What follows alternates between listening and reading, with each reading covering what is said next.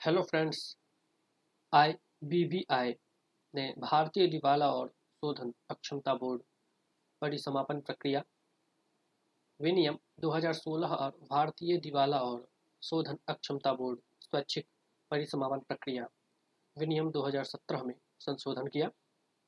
भारतीय दिवाला और शोधन अक्षमता बोर्ड ने 16 सितंबर 2022 को भारतीय दिवाला और शोधन अक्षमता बोर्ड परिसमापन प्रक्रिया दूसरा संशोधन, विनियम 2022 संशोधन परिसमापन विनियम और भारतीय दिवाला और शोधन अक्षमता बोर्ड, स्वैच्छिक परिसमापन प्रक्रिया। दूसरा संशोधन, विनियम 2022 संशोधन स्वैच्छिक परिसमापन विनियम को अधिसूचित किया। हितधारकों की बेहतर भागीदारी को संभव बनाने और देरी को कम करने एवं बेहतर मूल्य प्राप्त करने हेतु परिसमापन प्रक्रिया को कारगर बनाने के उद्देश्य से यह संशोधन परिसमापन विनियमों को निम्नलिखित प्रमुख बदलाव करता है।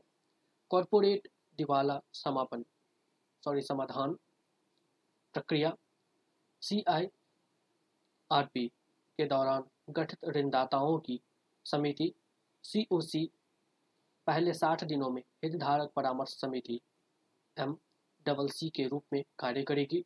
दावों पर निर्णय हो जाने के बाद और प्रक्रिया शुरू होने के 60 दिनों के भीतर स्वीकृत दावों के आधार पर एम डबल सी का पुनर्गठन किया जाएगा।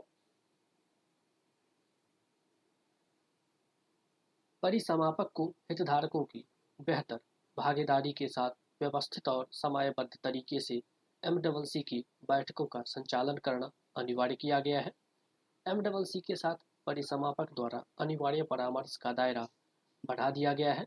अब एम डबल सी न्याय निर्णायक प्राधिकरण डबल ए को बड़ी समापक के प्रतिस्थापन का प्रस्ताव भी दे सकता है और सी आई आर पी के दौरान ओ सी सी द्वारा परिसमापक की फ़ीस तय नहीं किए जाने की स्थिति में इस फ़ीस को तय कर सकता है।